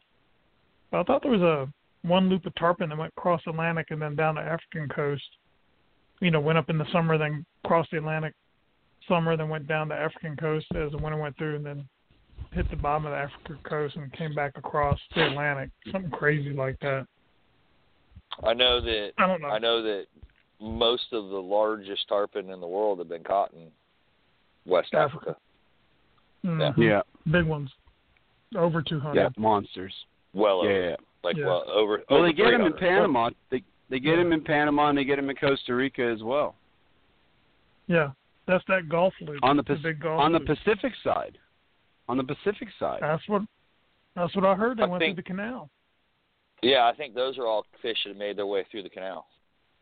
Yeah. Which is going to be interesting. I don't know, Because it's- the Pacific They, is cold. they're an interesting fish. They're an interesting fish. I think that well, look, I mean they're the oldest game fish species on the planet. Right? I mean their fossil records date back to dinosaur time. So um I believe Right. I believe they are older than sturgeon. Science. I believe they are. Hashtag though. science. The Yeah. The the Sinocolith or whatever it is is one of the oldest that's still alive. Yeah, yeah, yeah, yeah. But they thought that thing yeah, had been it's got, got like the crazy fins. It's got like like nine fins or mm-hmm. Yeah. some craziness. Ugliest Yeah, they literally mm-hmm. thought but it was you know, it had been gone for millions of years, but they found it. I wanted to I, I wanted to jump back backwards a little bit about your mosquito fish. Does your mosquito fish have a name, by the way? Frank. Frank.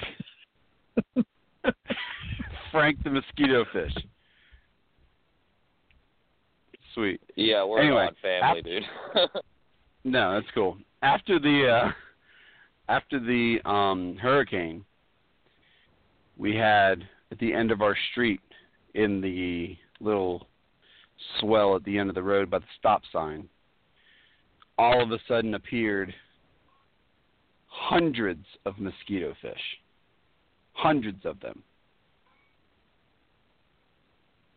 No clue where the hell these fish came from. No idea. Makes no sense.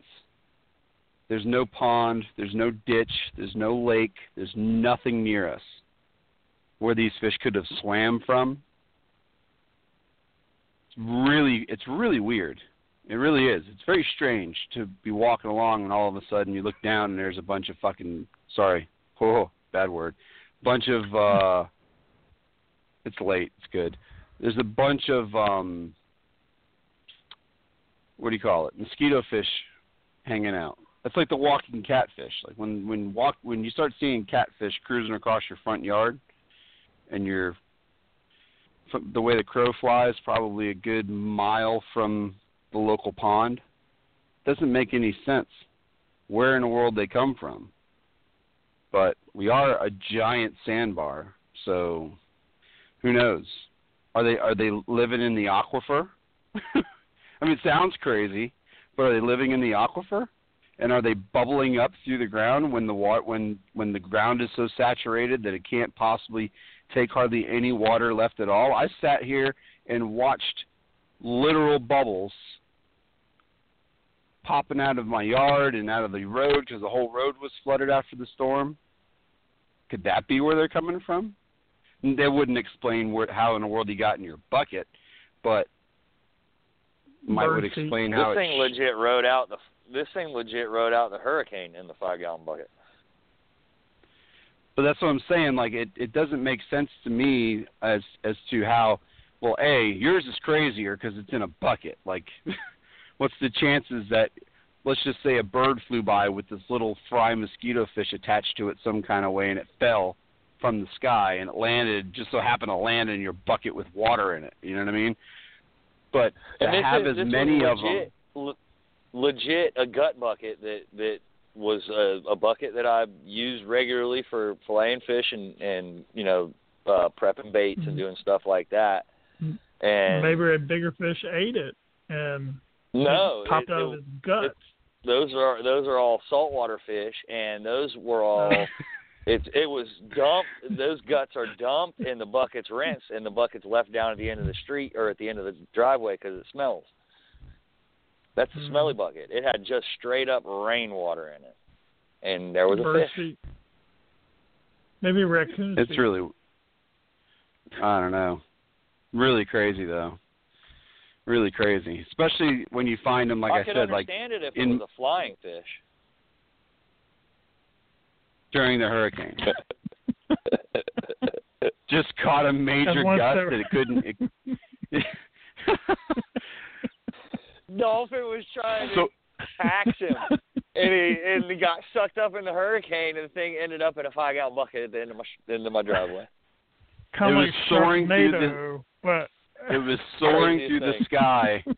It was soaring through the sky with with the ease at seventy five hundred kite. feet when it looked when it when it looked down and saw your bucket with water and it knew it would be safe. Hmm. I don't know. It's crazy. N- nature's crazy. Just nature as a whole is crazy. Just everything about it. Like if you ever stop, like this is the thing. Like I get it. When you're on the water, a lot of guys are hardcore about fishing to the point to where it's all about catching a fish. I get it. I'm not that person. I can go out and fish all day long and not catch crap and still have a great time. But I always soak up what's going on around me in nature. What what what's happening? You know, I hear stuff off in the bushes or up up in the mangrove trees when I'm paddling along a shoreline, and I want to stop and wait and see what pops out. Is it skunk ape? I don't know. Is it, you know what I mean? Like, could be a raccoon, could be a wild pig, could could just be birds in the trees, could be anything. But I want to check it out. I want to see what it ape. Could be could be a skunk skunk ape, and I could ca- and- could capture it on camera, or I could make friends with said skunk ape. You know, we'll sit down, we'll talk about each other's problems and and and things, and and bond and become buddies. And the next thing you know, that's my fishing partner. I, I kick Alex aside, and now I got skunk ape. Just don't pull any pranks on them. They don't like that. They don't like Mm-mm. pranks. No, we've seen that on the be- on the beef jerky commercials. No, but you know, it just I think that um while it used to be real fun to scoot across the grass flats to watch all the critters move in and out of the grass as you kind of go over the top of it, now you don't really see that anymore. It's nice to still see things happening. Roseate Spoonbills, great example. I could I could put a fly rod down or a spinner rod down and watch those stupid birds work a shoreline for hours. I just enjoy it. I like watching them feed. I think that it's it's it's just a cool thing. It's I don't know. I don't know. There's always positives in everything, I guess is what I'm really trying to say. Like even though this sucks or that sucks, this is amazing. That's amazing. Like you see cool stuff. Uh another example, um bald eagles chasing around ospreys until the osprey gives up its catch, or the bald eagle beats its butt up in the sky and then takes its catch. Like that's cool as hell. You see that go down. That's that's one of those things like you might not ever forget what you just saw with that. You know?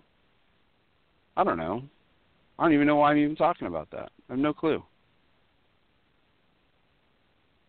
Because it's a radio show, and that's what we. That's what we do. You know what else we do?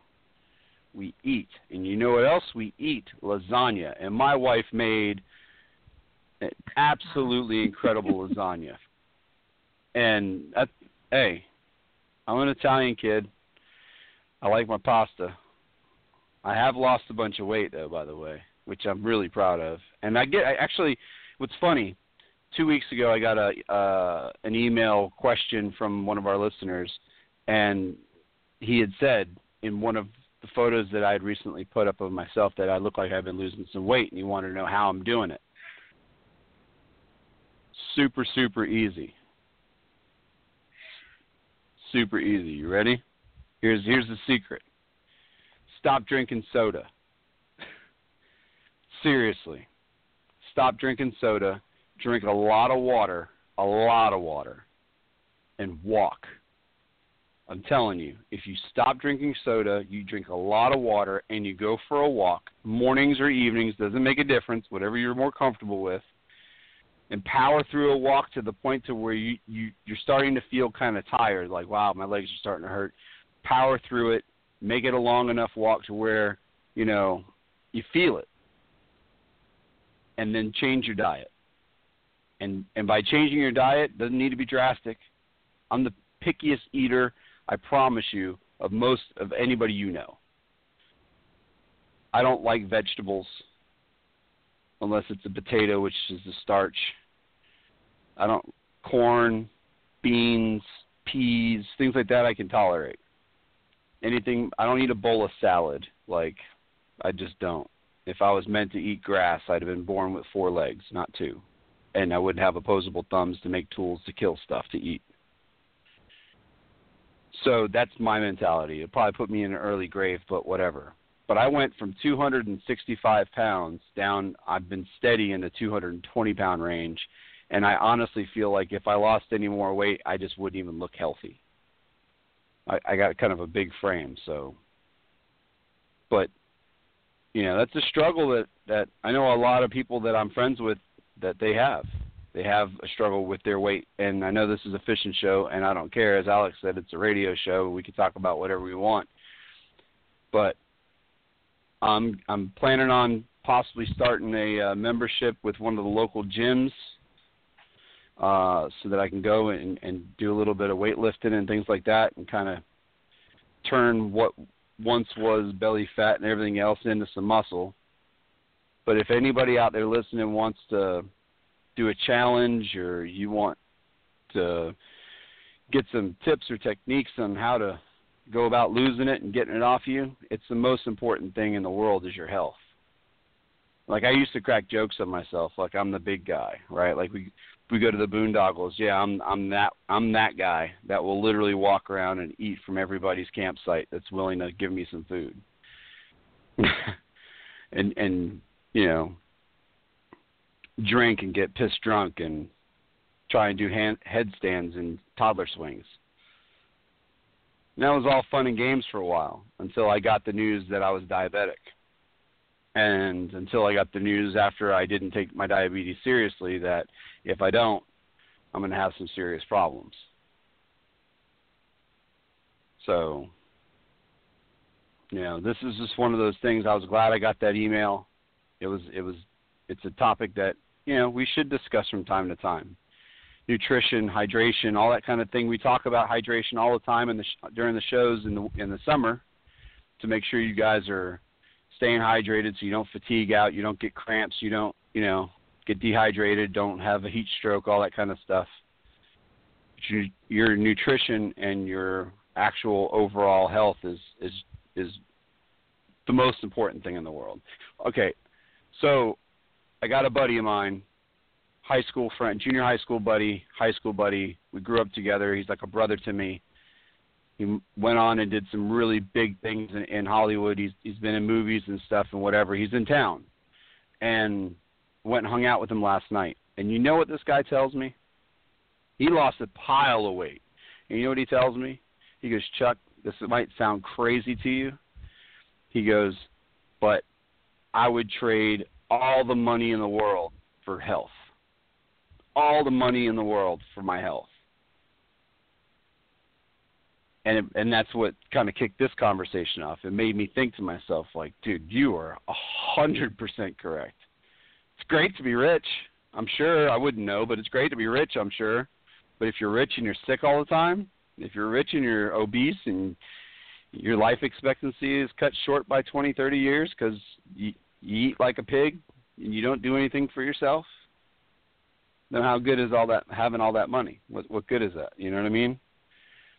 But even for him to have said that, it was it was just another reassurance that yeah, I'm doing the right thing and trying to trying to get a little more healthy and feel good. It's, it's once you once your body feels good, then your brain feels good, and once your brain feels good, then your mental game is on point. And a lot of this fishing that we do is mental. A lot of it is thinking and, and trying to outthink a fish or, or think of, you know, how to approach a situation to come in contact with the species in which you're trying to target and the whole thing. And it all it's all a big circle. Just like the circle of life with the minnows and, and stuff. It's the same thing. Same thing. Mm-hmm. Left field, right? That's what. See, that's what happens yep. though when we don't have like a real hard topic to talk about. We just so so. Here's how we're going to tie that left field in. The better health you in, the more you can paddle or pedal, and the more fishing time you can have. So that's important. Very, very true. Thank you, sir. That is that is exactly how to tie that in. It's true. That's it's right. True. Listen, when when we went down and we fished the Adventure Fishing World Championships and we paddled 20 some odd miles the day of pre-fishing and another 20 the day of the tournament. That those were accomplishments that I was super proud of. I didn't care if we finished first, second, third, fourth, 15th, 20th, 30th, last. It didn't make a difference. It was more the whole thing for me was more of a test of of of my endurance against myself, my mental endurance and my physical endurance. Could I do it? And there's a lot of people that really, really struggled with the physical aspect. And I was actually really surprised because I was kind of I mean I was a pretty hefty dude even then. Right now, if like say you told me, "Hey, I want to Chuck, let's go paddle 20 miles tomorrow." I'm all over it. I'll do it in a heartbeat. And I know that I won't feel as winded and as and as and as crappy as I felt back then doing it because I'm in be- much better shape now than I was then. 38 years old. I mean, I'm not that I'm an old man or nothing, but I'm not I'm not the the 20 the early 20 something year old paddler that I once was. I feel it now. I'm starting to feel you know the results of carrying around all that weight for so long. My knees hurt, my joints hurt. I get up in the morning and I'm like stiff as a board. I can barely move around. The diabetes has got my nerves and my feet all jacked up to where I used to run around town all the time barefoot, walk up and down the street barefoot, and I can't do that anymore. My feet my feet hurt too bad. I got to wear shoes or flip-flops. And you know, you got to take care of got to take care of your vessel because you only get one. You know, you only get one.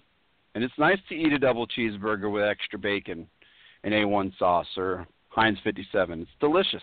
Who doesn't like that? Everybody likes that. But you got to figure out a healthy balance between that and the two liter of soda you pound every day. You know, and I found that water and water additives are the answer. Like the little to go sleeves of like powdery goodness that you put in your water. I buy the sugar free ones. They taste okay.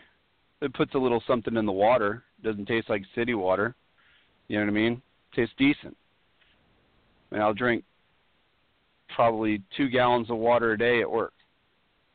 And the the weight just fell right off me. And I'm getting ready to start this whole keto thing my wife's doing. Just because now I'm intrigued. I sat back and I watched her and I was like, if this works for you, I might I may think about doing it. Might lose a couple extra pounds. One of her cousins lost like he's down three or four pant sizes. I'm like, dang. All you're really doing is drinking this stuff? Anyway. You just gotta be you just gotta, you know, take care of yourself. That's all. Take care of yourself. Take care of yourself. We all make those New Year's resolutions where we say, Oh, I'm gonna lose weight, get back in shape, I'm gonna do this, do that. Some folks are blessed. Alex Gorichky, blessed. The guy's got a metabolism like I've never seen before. I mean, yeah, he makes me sick. I'm just jealous of his damn hair. I'm just jealous of Alex's hair. Alex has the most amazing man hair I've ever seen in my life. Like he can cut his hair It is back beautiful. super short. Yeah, he can cut his hair back super short, and within like three months, he's got hair past his ears down to his shoulders almost. And boy, I've always been because I'm going bald, so you know, there's that. You know, I feel I got that. I got hair envy. Jeez, it's really getting rough when you got hair envy. Yeah, he makes he makes me sick. I do have a I do have a beautiful mane.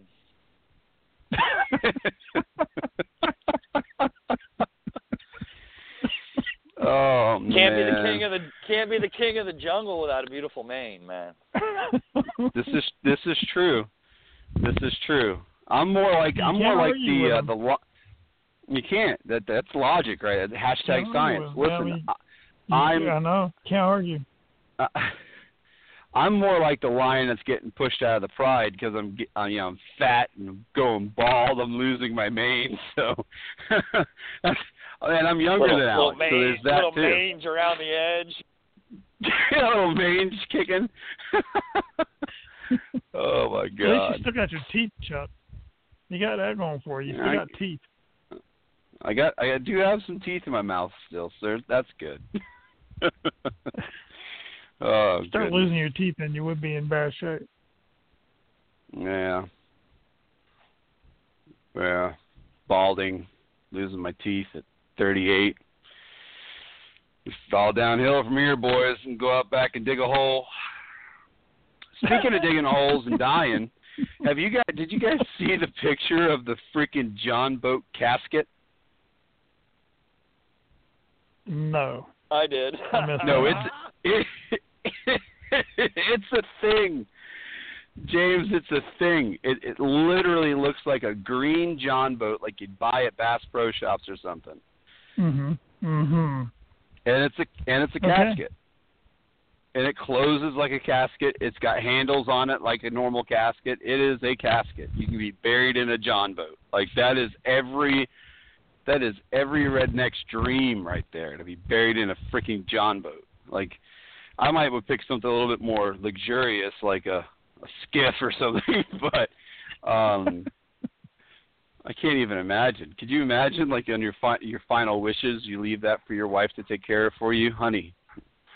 Bury Listen, me in a John I know. I don't have, I know I don't have much time left, but you have to promise me, you're gonna bury me in a John boat, but not like the normal John boat, like the John boat casket.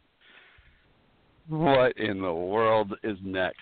Holy crap! I wonder if they built it. I wonder if they built that themselves or if they bought it. No, it's a company manufacturing them. Oh, even better. Hmm. I'm have to ponder Google it. a little bit. Google it. I, I promise you, it I, it went through my news feed today, and I saw it, and I had to take a double take because actually, originally, I thought it was a duck blind. I thought it was like some new fandangled duck blind because it's John boat with like this contraption on the back of it, which I, after looking at it for another couple seconds, I realized was the lid. Nah. Nope. Put me in a furnace, burn me down, put me into some cement and drop me on a reef, make me a reef somewhere, make me a little artificial reef somewhere. That's more my speed. I, I don't want to be put in the ground in a John boat. Nope. Or a kayak.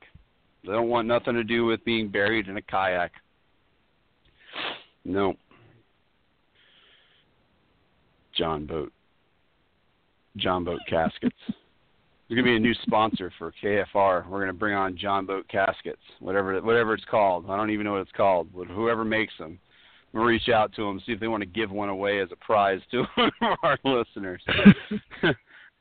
call in, caller number three. Who's this? Where are you calling from? Welcome to Kayak Fishing Radio. Hey, what's up? My name is uh Steve, man. Calling from Tennessee. Oh, great, Steve. How's it going? Alex, give him a question. True or false?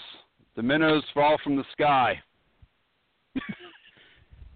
True. You win. What did I win?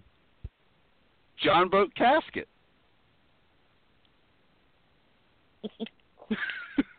the John Boat Awkward casket. silence.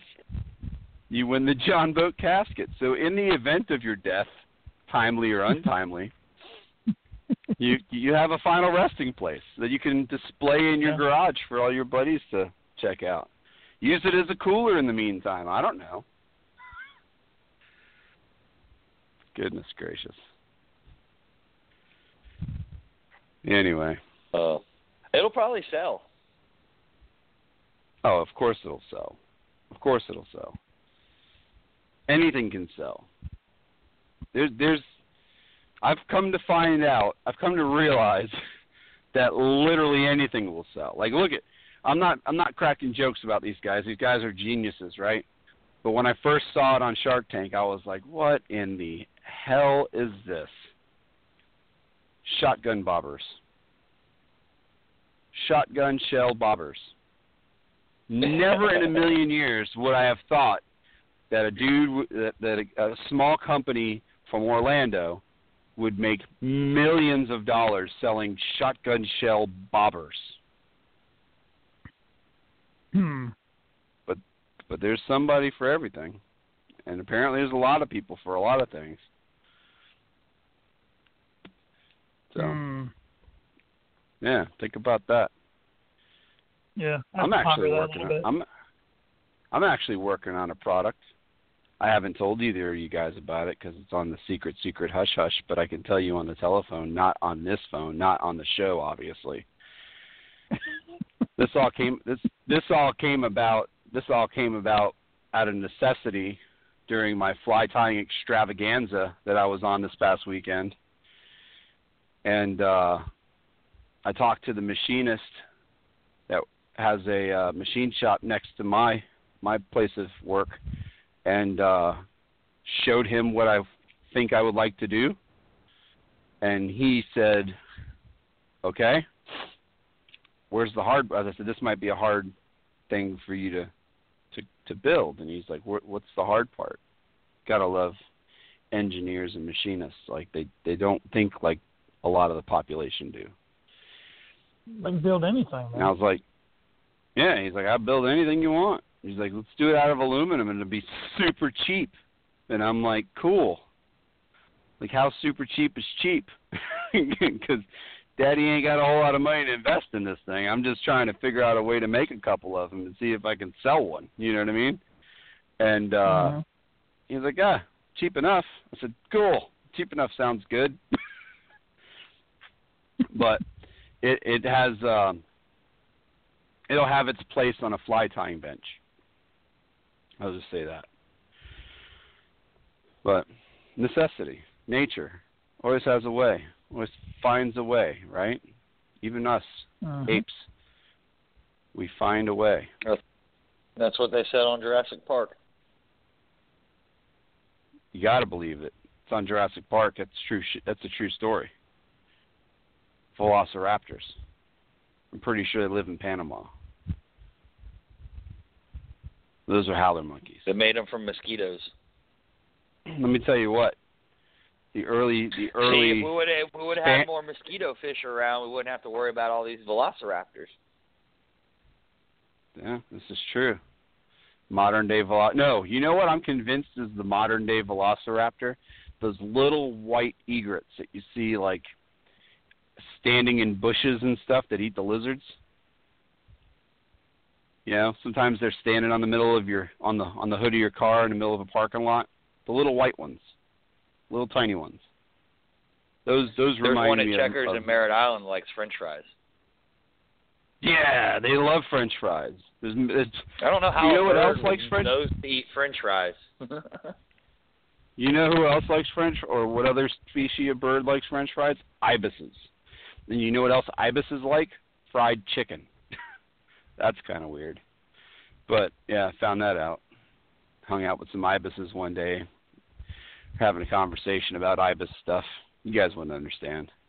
And uh you know, gave up part of my uh my fried chicken breast lunch and he scarfed it actually they scarfed it down and then i threw them the bones and they were like one of them grabbed it tried to run off with it dropped it and they're fighting over it and i was like oh my goodness bringing out the inner dinosaur in them anyways cool well we got like just a few more minutes left alex man if uh somebody wants to get a hold of you to do a charter want to give them that information yeah, just hit me up at three two one four eight zero three two five five or locallinescharters.com.